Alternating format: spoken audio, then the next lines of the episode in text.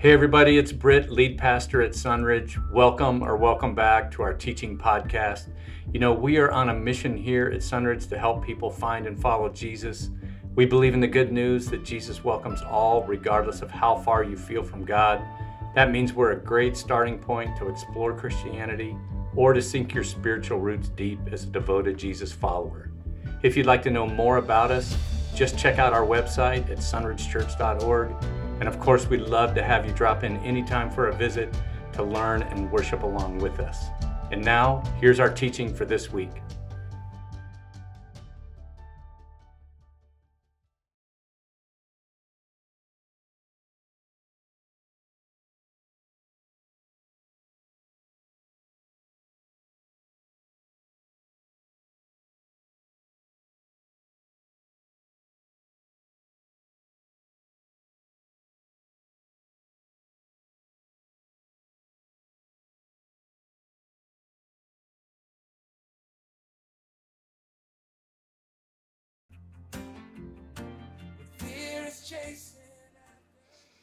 Well, good morning, Sunridge Church. How is everyone this morning?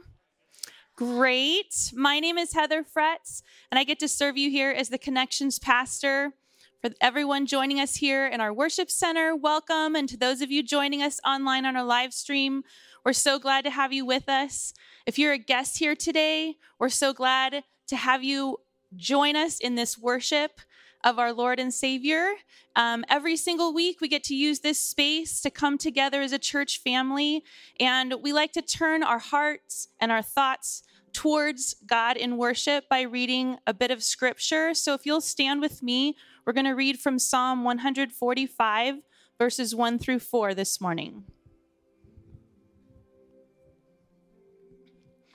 It says, I will exalt you, my God the King. I will praise your name forever and ever. Every day I will praise you and extol your name forever and ever. Great is the Lord and most worthy of praise. His greatness no one can fathom. One generation commends your works to another, and they tell of your mighty acts. Will you pray with me? Heavenly Father, we come before you right now to collectively say together that there is no one like you. We worship you and we praise you because you are the one who created us and loves us, and your greatness is beyond our measure. Be here in this place this morning. In Jesus' name, amen. Let's worship together. Thank you, Heath. When we read that psalm that one generation proclaims your works to another this morning, we get to see some of that one generation to the next, sharing of God's goodness and his faithfulness. And so this morning, we thought it would be worthwhile to begin with a song that I sang growing up as a kid, and many of you perhaps did, an old hymn. And so let's do that together. It's been special the last several weeks of worship through song. And so we ask that that would continue this morning, God. Let's do this together.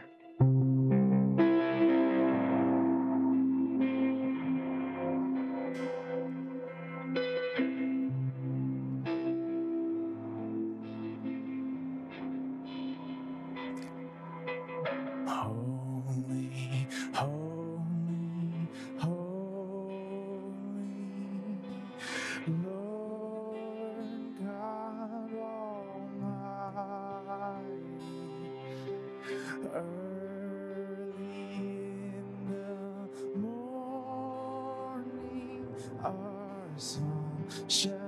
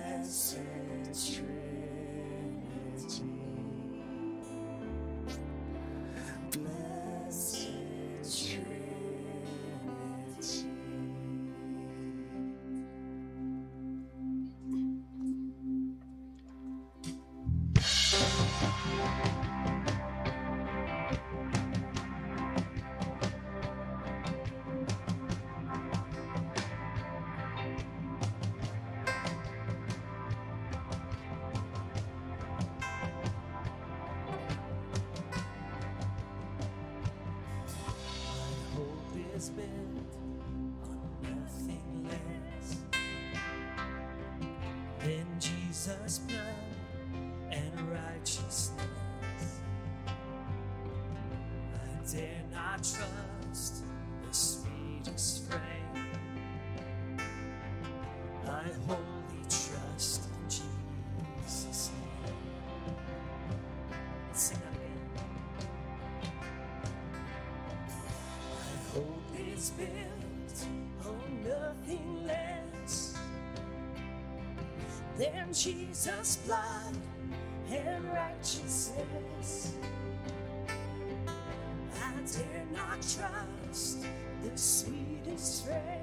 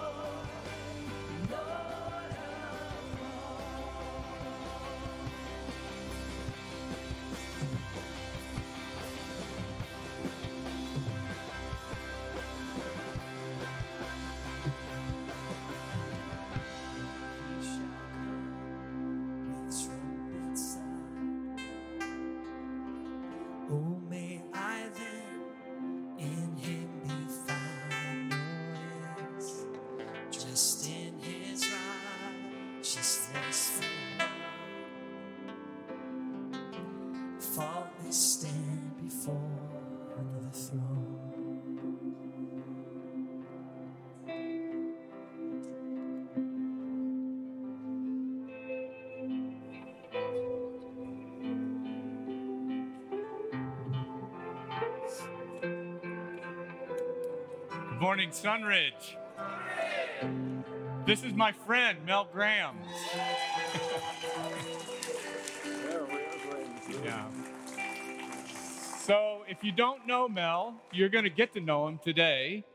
Um, he was our In Touch pastor quite a number of years ago. We're going to tell you that story, and I wanted you guys to meet him today and uh, hear his story. We've been talking, uh, teaching through the book of Acts, which is the story of the church and how it first began. And, you know, there's so much history to the church in general and then to Sunridge as well. And so I want you to get to know him today. He's going to be telling us about how God has worked in his life. So I want you to just uh, take a seat sit back and enjoy. Let me pray, and then uh, we'll move out of the way so they can bring our table up here. God, thank you for gathering your church uh, this morning in this place and then online. And I ask that uh, the things that we talk about today would fill people's hearts, build up their spirit, encourage them. Mm. And that uh, because they've been here, that they would know Jesus better, mm. and they would have a greater passion for Him, and living out um, and reflecting his life in the places that you send us today. Mm. In Jesus' name, amen. amen. amen. And so let's just stand here. We'll give him a second. You guys just say hello to one another while we're. You can talk, you know, you're allowed to talk to each other. In church? Yeah. Be friendly. Be friendly right now. Okay, great. Right. Thanks, fellas. Let's see. I got you here, brother. You can pull that table Yep, to you if you That's need what I'm to. doing. Good. Mel just came from CrossFit, so uh, Yeah. I wanted to. His legs are kind of fried after squat day, so uh, Hey, I do Anyway, do squats. yeah. so this is Mel Graham's. Like I told you guys before, and Good to see you. Good to see everybody. It's sort of emotional for me. I'll have to tell you to be here Mm. this morning. yeah, I uh, had a note from Robin Sitters this morning saying, "Wish we were there with you." I sent the word back, and I said, "It's going to be an emotional morning." So Mm. true. it is for me. I already got choked up, but I hit it really well, as, as I'm good at yeah, doing. right. So, um, so um, we're just going to start with kind of get to know you, Mel questions. But before we do, I wonder how many of you, like, you you know Mel? I mean, not like know him as your best friend, but you you you There's a recognize few, Mel. yeah. a few of you. Okay, how many of you say I have no idea who that guy is up there? That's okay. Oh, I mean, how many of you have no idea who I am? Do you guys watch television? Not from here, huh? No, still nothing. Okay. Okay. So, Mel, why don't you just start off by telling us a little bit about, you know, growing up and how you became to be Mel Graham, Well, you know? Yeah, I grew up in the wonderful state of Wisconsin. I was born in Wisconsin into a Christian family. Uh, and uh, I guess I can tell them how long ago it was. Yeah, it was sure. 1930. Figure that out. Uh, anyway, um, it was then, during the Great Depression. So many of you wouldn't know what that is, but uh, there was a difficult time. But my father had a very good job in, in a bakery in Fond du Lac, Wisconsin, when God touched his heart and called him to ministry. And uh, in those days, uh, it seems like, I don't know if it was good sense or bad sense, but he went to his boss and says, I'm resigning and I am called to pioneer a church Wow. in a town 30 miles away. We had a nice home, we had a new car, we had lovely home, and suddenly all changed. Welcome to the ministry. Yeah, Exactly. And he rented a little storefront uh, um, building and moved in a borrowed piano and some park benches from the city and started church. Wow. And my memory is this that, mean, he had to tell me this because I was a baby, but uh, there was one night we went to church and my mother played the piano and one man showed up, one old man showed up, and he babysat me. And my dad did the whole service. They sang, they preached, they did everything. That's the way he was, dedicated completely. So I grew up in that kind of a home, Wow. uh, a pastor's home. Mhm. Yeah. And then kind of like take us through growing up and off you go to Oh, college, right? Yeah, I, I, Eventually. you know, being being a pastor's kid isn't always the easiest thing in the world. I don't know if you know that. Uh, they all expect you to be perfect, you know, and uh, of course I was pretty close to that. Yeah, I but, uh, imagine you were, Mel. uh, Actually, I do imagine that you were. You're probably Yeah, a good really. kid. Well, uh, my folks, I have to say this as a, as a basic that they really love Jesus. Mm. They could be called the original Jesus people in my book. My dad would not let a day go by. Uh, uh, actually, sometimes he carried it a little far, you know, but he wouldn't let me out of the house in the morning to go to school unless he read something from this book to me and prayed with me to go out the door. Wow. Even if I was late, he'd say, Wait, you can't go until this. And he did that. And at night, the same thing in our home, always. Mm. And we're always taught the basics of knowing Jesus, loving him, serving him. Yeah. And then you, you know, growing up, you, you go off to school, right? Well, yeah. Uh, I'm trying to put it all in perspective for you, Brad, but uh, yeah, I got uh, finished high school and uh, always had a good time. I, I never mixed very well because we were the church across town that was different than any other church in town. Uh, yeah, they called us some names sometimes. You- Were you affiliated? Was you was was that church affiliated with any denomination? Uh, not in the beginning, but later on, uh, we were affiliated with the Assemblies of God. Okay. And uh, I've been in Assemblies of God pastor all my life, uh, through all the years. And uh, yeah, uh, but I wanted to go to college. I didn't want to go to just a plain Bible school, you know. When I'm missing part of this, I got to get back there just a little bit. How ahead. God called called me to ministry being in the pastor's home during the Depression days, we didn't put visiting ministers in hotels. They stayed with the pastor. And we had a couple, uh, uh, I can still remember the names, believe it or not, called Christensens. They were from either Sweden or Norway, I don't remember. But they were missionaries to East Africa. And uh, they impressed me so greatly. And on a Sunday night service, uh, well, that had them preach and share their story about Africa. And I sat there. I was a teen, beginning teenage years, and suddenly my heart just melted. I'm sitting there, and they closed the service and said, "Well, anybody that feels God touching their hearts, at least do something." So I just knelt where I was, and I wept my heart out. And that night, I said, "Okay." I'll go to Africa. I'll go to Africa. So then came the schooling. Where do you go to school? Well, I wanted to go to a, uh, at least a university, you know. So uh, I went to Bob Jones University. Oh, Some you did. know about Bob Way Jones back University. then. Yeah, way back then. Yeah. And um, but I only lasted one semester. no, you're laughing. I'll- Okay, that's all right. Why?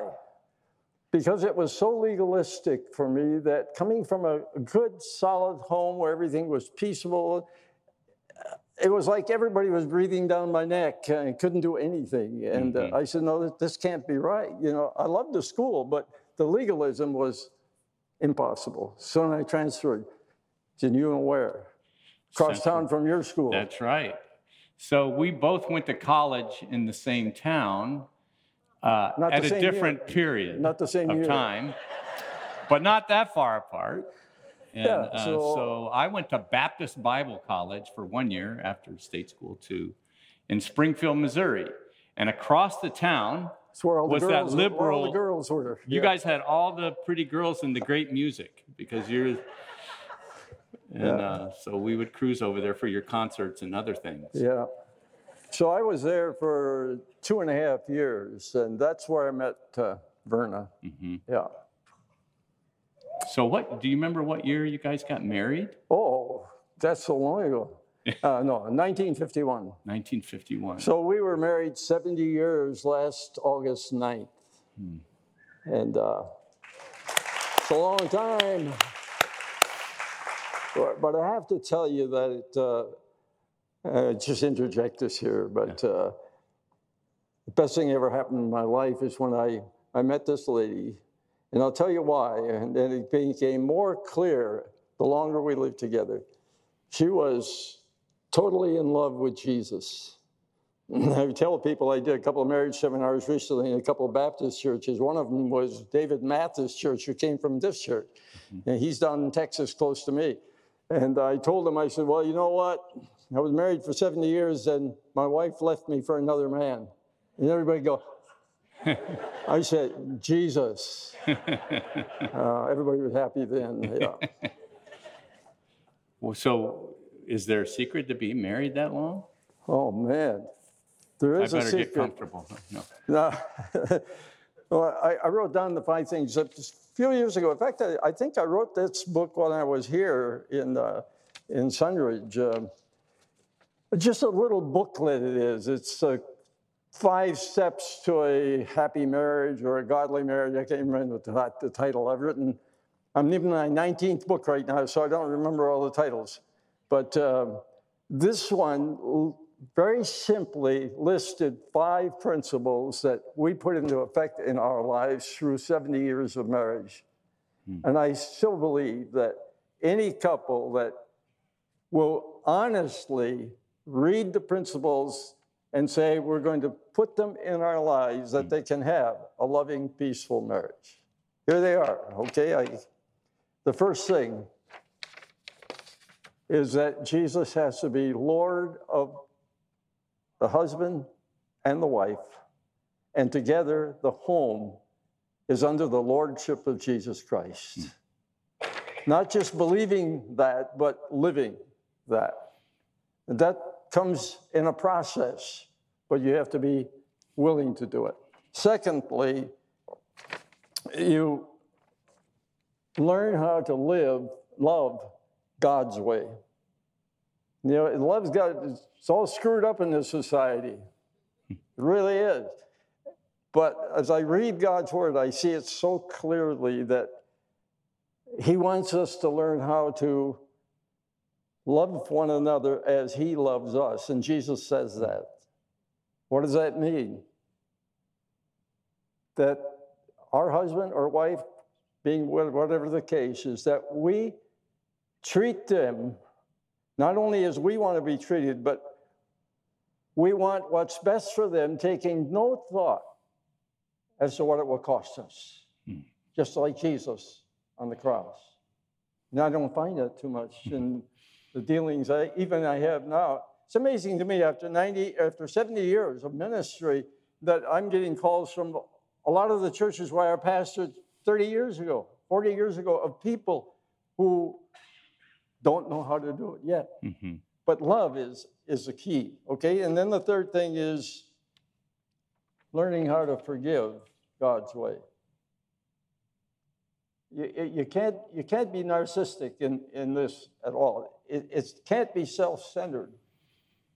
I had to learn a long time ago, and Verna had to learn a long time ago that uh, we're not always going to agree on everything, and not everything is always going to be peace, peaceful, but we have determined in our hearts that whatever, I forgive. Regardless. Doesn't matter. Because I love her. She loves me. So that's the third thing. And the fourth thing is living by God's principles as outlined by the Apostle Paul in his writings. And I don't have to talk to you about that. You know, Ephesians and Philippians and Colossians, uh, Galatians, it's all there. How to live together in peace and in harmony. And then the last thing that I put in the book is, is that uh, we need to learn how to allow the Holy Spirit who lives in us guide us every day of our lives. That's a sermon. That's a, Yeah, that was. okay, Did you guys write that down? I didn't give you a note sheet, but man, that was good. There's five, is five totally of, true. Five of the books out there. There's just Yeah. five of them. So I want to make a note of that. That after the service, I'll be out in the hallway. Mel brought some of his books not all of them, but um, they're how much are they? T- Uh, the, the big ones are uh, uh, donation. normally they sell for thirty dollars a piece, but normally they don't sell at that price. So. So they're most of the time I give them away, so there you go. yeah, yeah. But there's someone in town who pays me 20 bucks for them so he can give them away. Yeah. What would you, if someone wants a book today, what, what would you like for them to donate? Oh, if they don't have any money, they can have them. Yeah, if you're broke, you can just have one. He told me. Uh, so, It's for the ministry of books. It's, it's a ministry that has been growing in the last, last couple of years greatly. I, I keep reprinting. Yeah. And uh, we have a ministry in Fort Worth, in this women's jail of Fort Worth, where my first book has been approved. And uh, just last week, before I left, I sent them 100 more that will last them for a year, and they use them Hmm. uh, as teaching, teaching material. My heart's desire. There are five of those out there. Okay, so I'll be out there. Okay, Um, where are we? uh, well, uh, can you kind of just like take a bird's eye view of all the ministry that you've done? I know that you felt called originally to Africa, but you made a lot of different. You, you guys have done a Oh. lot. I don't know if it was God or me part of the time. You know? Yeah. Well, yeah. Uh, I, I'm, I'm not a very, uh, what should I say, person who likes to sit still very long. and that's, I've been criticized for that a lot. But I've come to the place where saying, well, you know what? God must have put that in me. Hmm. And okay, even though it seemed like I maybe moved too quickly here or there, the bottom line is in every place I've seen God at work hmm touching hearts and lives. Uh, uh, well, I started out as a pastoral ministry, and by the way, my daughter and I and uh, her husband made a trip to Wisconsin about two months ago just to see all the places where I lived and grew up. And uh, on the way, we went through Missouri, Springfield, and uh, out Branson, and in those areas. And I told them that the first church I ever pastored, I started, was in the hill country of, of, uh, of uh, Missouri. And uh, they said, well, let's find it. Let's see if we can find it. And uh, we drove and drove, and I thought, you know, maybe I gave them the wrong, because, you know, I've been all these years. And I remember Highway, I think Highway 14, I think it was. And I said, let's go Highway 14. And we drove and drove and drove, and I'm starting to get embarrassed, you know. Uh, all of a sudden, we come down the hill, and there's a bridge and a sign, Beaver Creek. That's it. Mm. It's just the other side of the creek.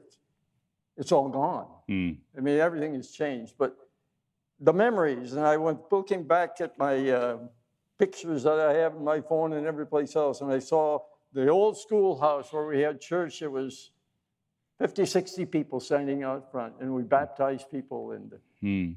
that's how it all started. That's before Verna. Yeah. Okay, yeah. And then we went on from there. Uh, we got married and we pastored a couple of places and then went to Africa. And how long were you in Africa?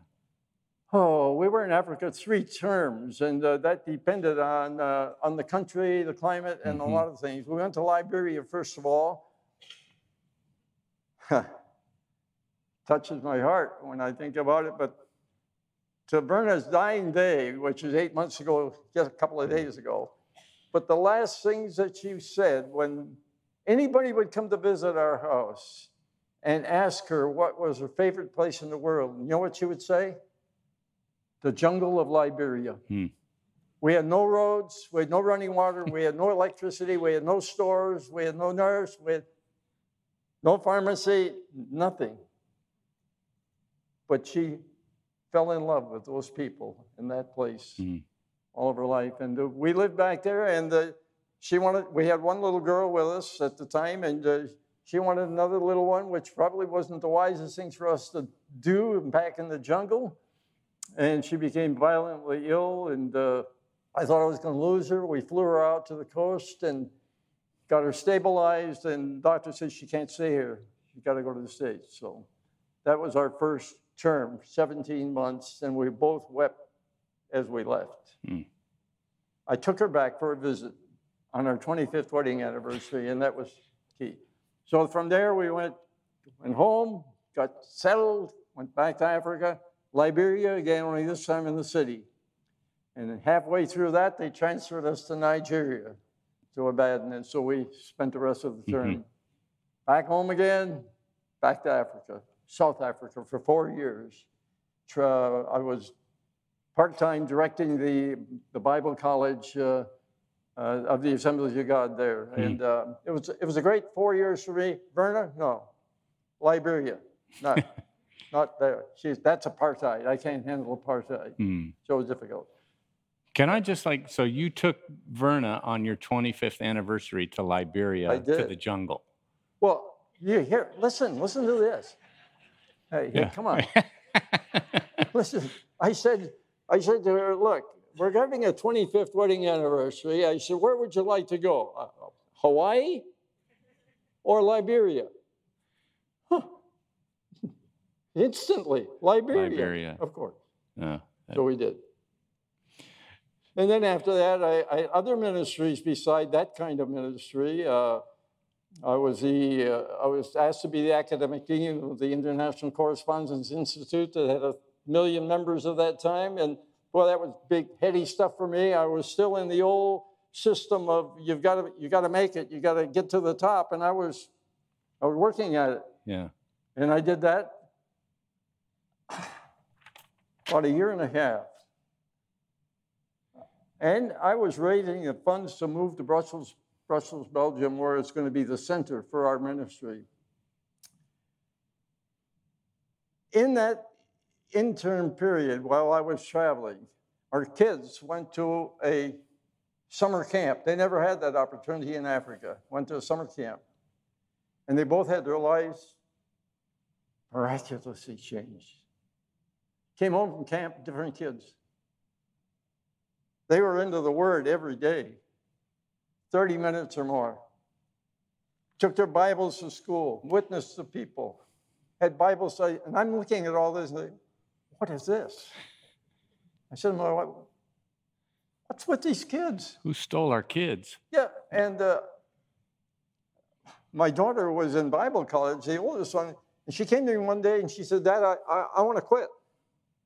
I said, What do you mean you want to quit? We, we planned this for you. You know, you're going to Bible college. She said, Dad, I'm sorry. I said, What do you want to do? She said, I would like to quit school and move down to the coast in Santa Cruz and work with the hippies. I said, You got to be kidding. I said, No, you can't do that.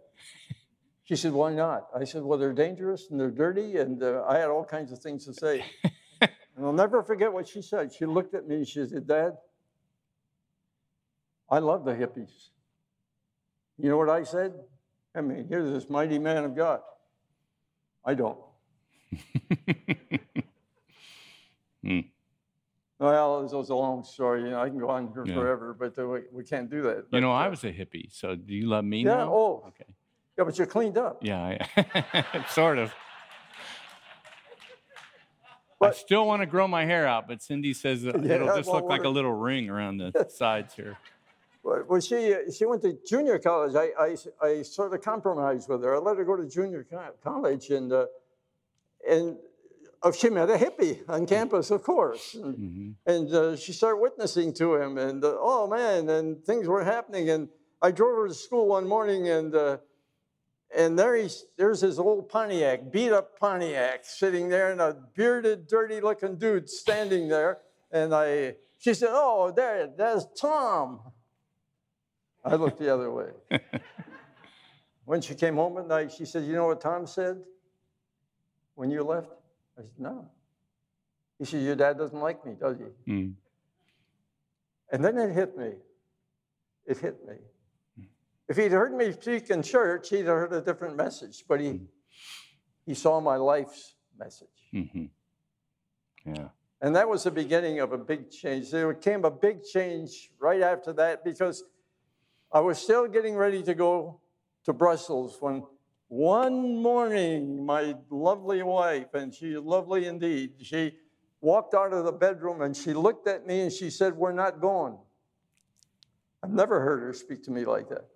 We're not going. Where? We're not going to Europe. I said, Why not? I've been traveling, I've raised all the funds, we're almost ready to move. And she says, Because we are not spiritually fit for the task. What did I do? I walked to the phone and I called my boss and resigned Hmm. because I knew that what she said was right. We had to get it together Yeah. in our life. Hmm. Okay, So uh, that a lot of stuff here. no, it's great. I I know that you know. After that, you served in a lot of different church situations. You were like the interim pastor at a very large church. Yeah, a was- church of about 3,000 people and growing during the interim, Mhm, by the way. yeah. We grew quite a bit. Yeah. The interim, but everything was out of order in that church. Uh, Yeah. The pastor had failed us morally very greatly, and uh, they turned it over to me to be the interim pastor. And uh, we were $5 million in debt. Back then, $5 million was a lot more than $5 million is now. And uh, it came to the point where they needed more than me. That's what I figured. Mhm. And then the, I had some experiences like maybe you've had in your life in pastoral ministry. I was rejected by peers, told that I didn't have a valid testimony any longer, Mm. and that uh, because I stood up and said plainly that we had failed, like someone like some big denomination right now is going through here in the States, failed to be honest and to confess sin as sin. Instead, we were told that the pastor should confess that he had the sin of pride in his life. Well, don't we all? And uh, but never mention the major sin and I said, no, I, I can't go along with that anymore. That's, that's not being honest. We have to be honest. And they, they rejected me because of that. Hmm. And uh, it took three years for reconciliation. Reconciliation came, thank God. But uh, yeah. So that touches on something I wanted to ask you about, Mel. Um, I know that. So, can I say your age? Oh, no. Okay. Yeah, Okay. yeah you can. Mel's 92. Yeah. And he has been in ministry since those adolescent years, really. And he has not. Oh, uh, 20 years old, yeah. yeah, he has not stopped.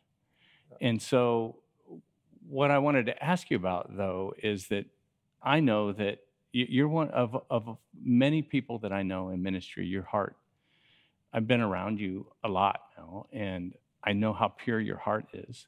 And I know you're not a perfect man, you're not Uh-huh. a saint, but Getting Compared close, to me, you're close, perfect.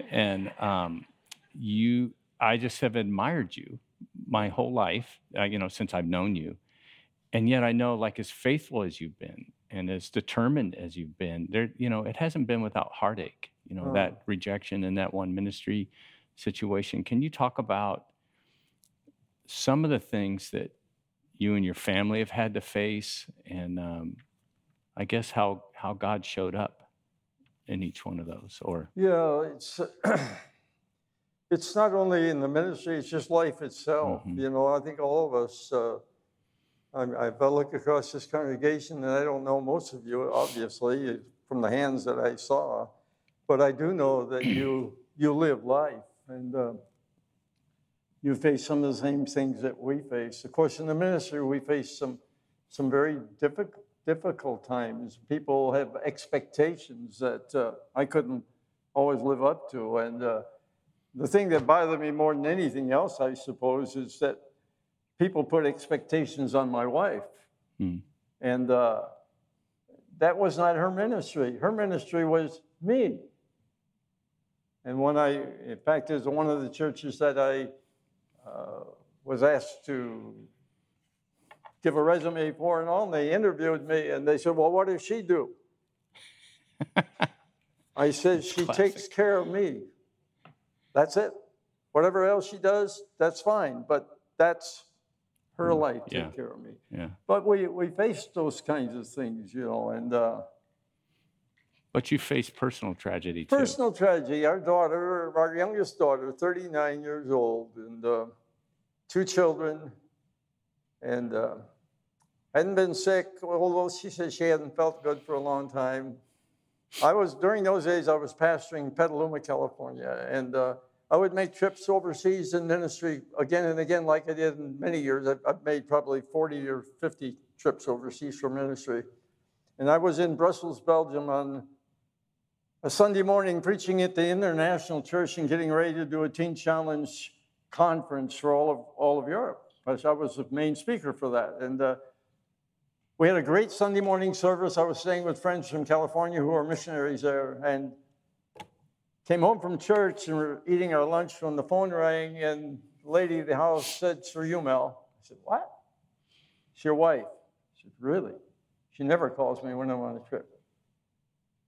She said, I've got to tell you, she said, Karen's in the hospital. I said, What? I just left two days ago. She said, Yep. She said, I don't want to tell you. She said, The doctor just told us that she has 21 days to live.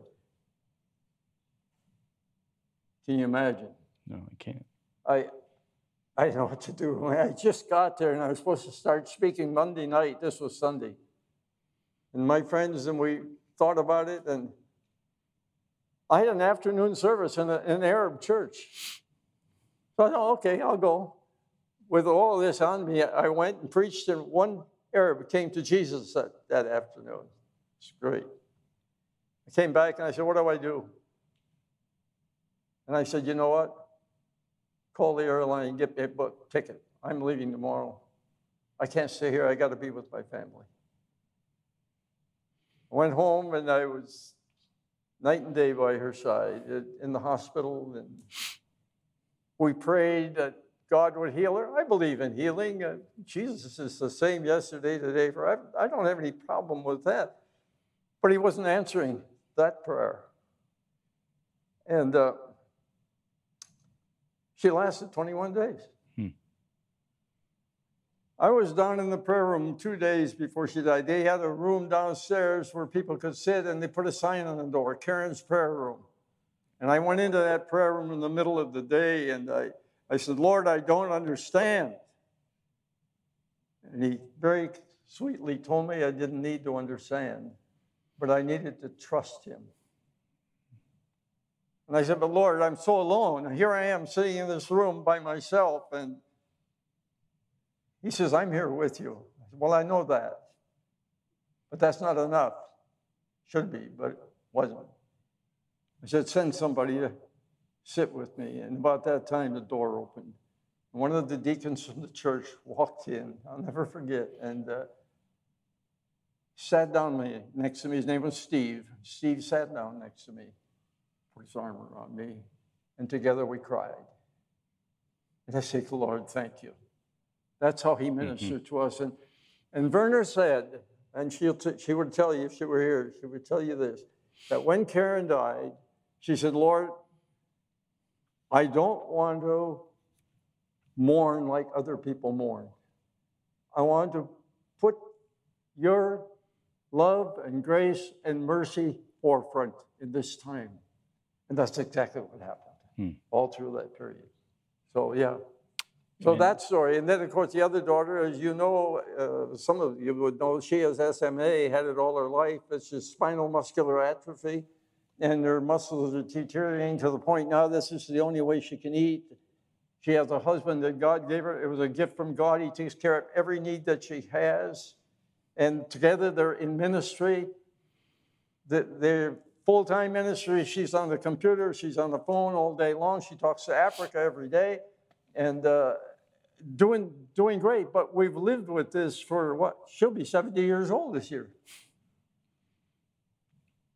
God didn't say he would meet all the requests that we bring. What, what he did say is, I will always be with you. Yeah.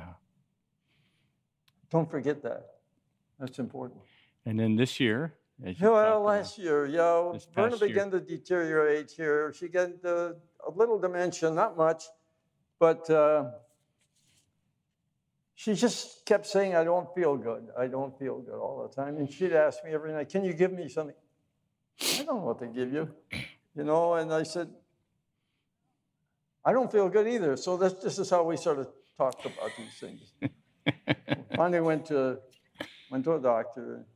The doctor says you have failing kidneys, and uh, there's nothing we can do for you. So we said, okay, that's fine. We're she just turned 92, so uh, we can handle this. Lord, we'll just day at a time. And then just let me tell you the final story.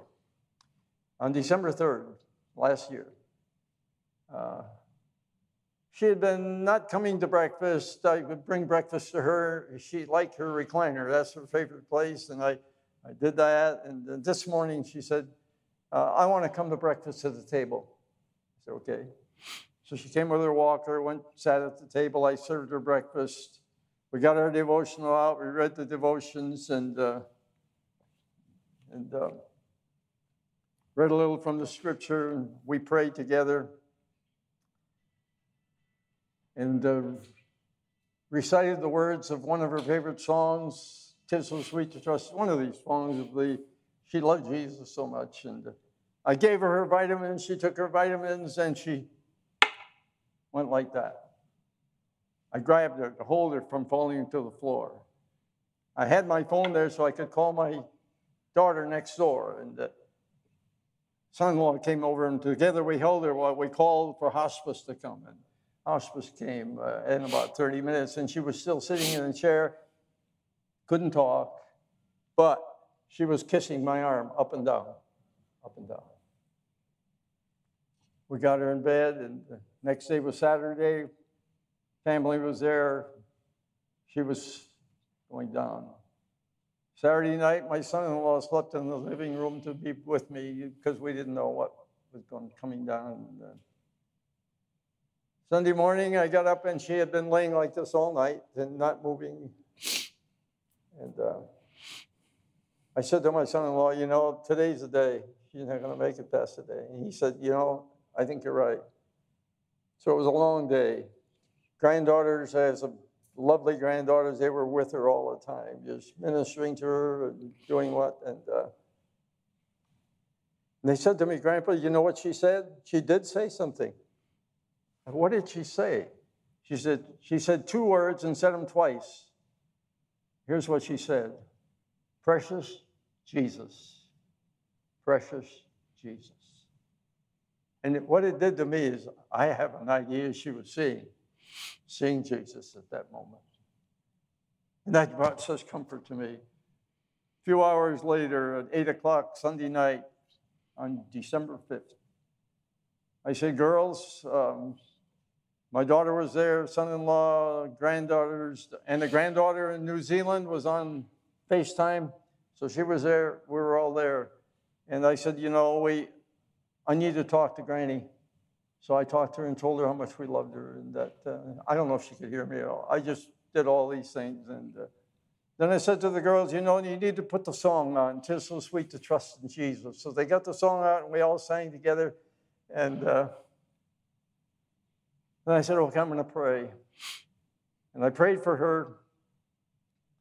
And when I said amen, she coughed up some more of the fluid that was been building in her lungs. And she took one breath. She was gone into the presence of Jesus. And all I can say is, you know, it was is a mixed emotional thing. I'm so happy for her that she didn't suffer. But I missed her so terribly.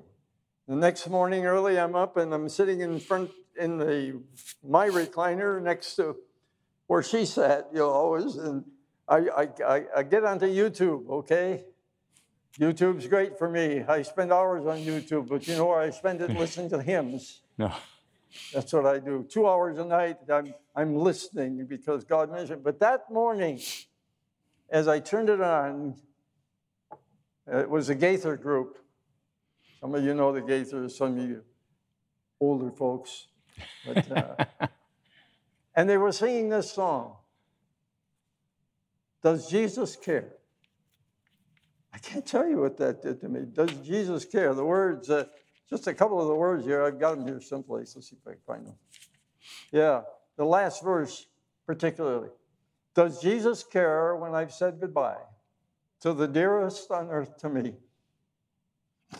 My sad heart aches till it nearly breaks. Is it aught to him?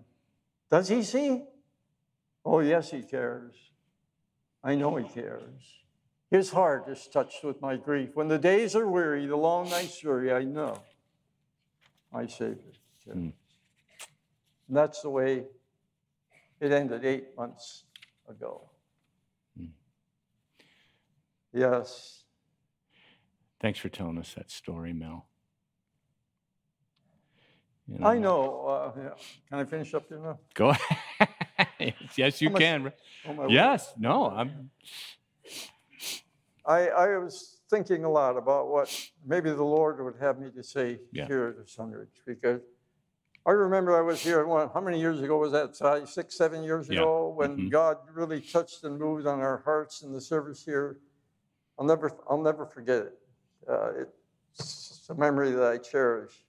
And I was thinking about that and saying, Lord, what would you have me share with these dear folks, my friends, in, in Sunridge? And you know, we're living in a very difficult, difficult day right now in this world. Anybody know that? You-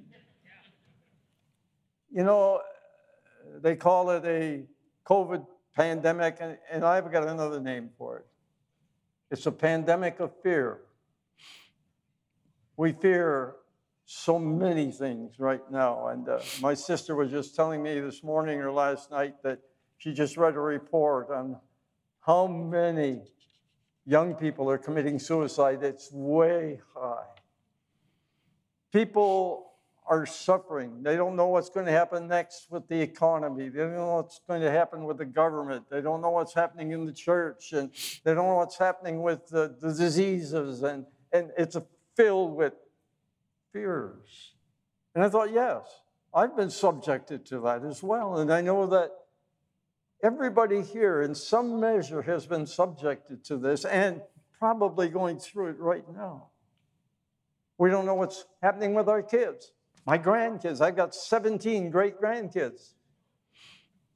What's happening in their lives? What are they facing in, in their difficult, difficult days? And then I thought, you know what? You know what we need? We need a fresh touch of the love of Jesus in our lives. To see all that I've talked about so far this morning leads me to this to know that Jesus is real. It's not somebody we just believe in to get a ticket to heaven. Yeah, we get that. That's great. But it's more than that. He's a person, a living person, a loving person who loves us so much. And it occurs to me that even in my own life, I've had to learn how to understand his love to the point where I accept his love in my life so that I know that I'm totally loved. Because so much of the church world still believes that if, if we don't do everything perfect, he's not going to love us or he's going to punish us or he's going to do this. That's nonsense. It's not the gospel. The gospel is for God so loved the world that he gave his only begotten Son. That whosoever believeth in him should not perish, but have everlasting life, and that every day of our lives and every circumstance of our life, whether you're going through a divorce or been through a divorce, or whether your kids are wayward or not wayward, or whether you're sick or not sick, or whether you're fearful of this or that, in every circumstance, he's loving. He loves us unconditionally. Let me read a little story to you. Can I do that, Brett? Absolutely. You're not going to kick me out? Nope. Can he read it? Okay. This has meant so much to me, and uh, I don't apologize for it. This is a Catholic priest who wrote it, okay? oh, I, it's interesting. I'm getting some response on that. And I'm going to be in a Pentecostal church in a couple of weeks. I don't know if they're going to accept this story or not, but I go everywhere, by the way. I preach for the Baptist, uh, even the Baptist. yeah, even the Baptist. This is written by Brennan Manning. Some of you may know the writer. One summer in Iowa City, I directed a five day retreat for a little band of Christians. The small number of participants allowed for an unusual degree of dialogue, sharing and interpersonal communion. One mid 30 ish woman in the group was conspicuous by her silence. She was a slender, attractive nun who neither smiled nor sighed, laughed nor cried, reacted, responded, nor communicated with any of us. On the afternoon of the fourth day, I invited each person to share what the Lord had been doing in his or her life the past few days. After a couple of minutes of silence, the uncommunicative nun, whom I shall call Christine, reached for her journal and said, Something happened to me yesterday, and I wrote it down.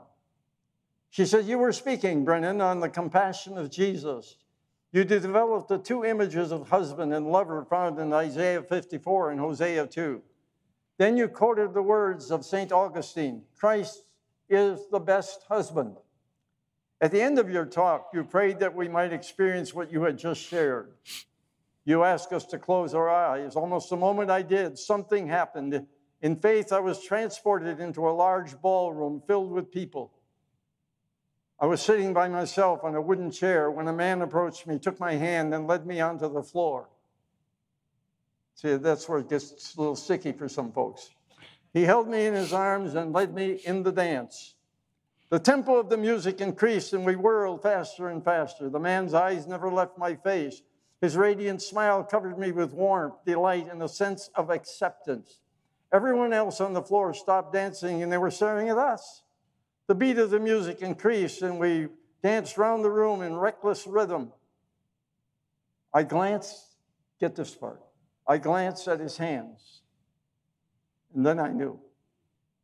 Brilliant wounds of a battle long ago, almost like a signature carved in flesh.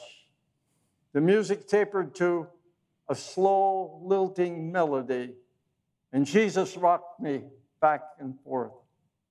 As the dance ended, he pulled me close to him, and do you know what he whispered to me?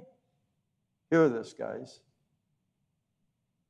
At this moment, every re- person in the chapel strained forward, and tears were rolling down Christine's cheeks.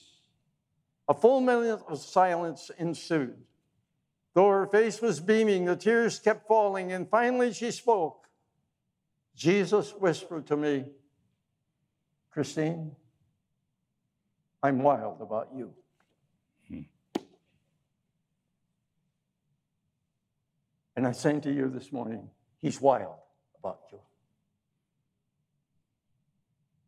Britt said on the little note that he put on, that I put on Facebook, by the way, that if I were here, I'm, I'm here, I'll be talking to you about Jesus.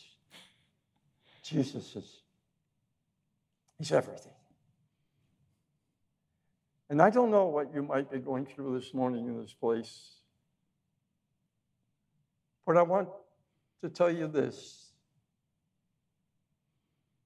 If you believe in Jesus, believe this that He loves you with all the love of heaven, and He will never turn you aside. Even if you fail, He will still love you the same as he always had because he went to the cross, gave himself totally for you and me. Yeah, I'd like to do something a little different again. Can I do it? You told me I could do anything. Okay. I don't know how to dance, so I can't do that. But uh, I wonder, in a closing, just a closing question How many here would say to me this morning, without talking, but just with a lifted hand, say, you know what? I've been going through some difficult things, and I needed to hear that Jesus cares for me. And I need a special touch from Him this morning. Can I see any hands? Oh, yeah. Over here? Oh, yeah.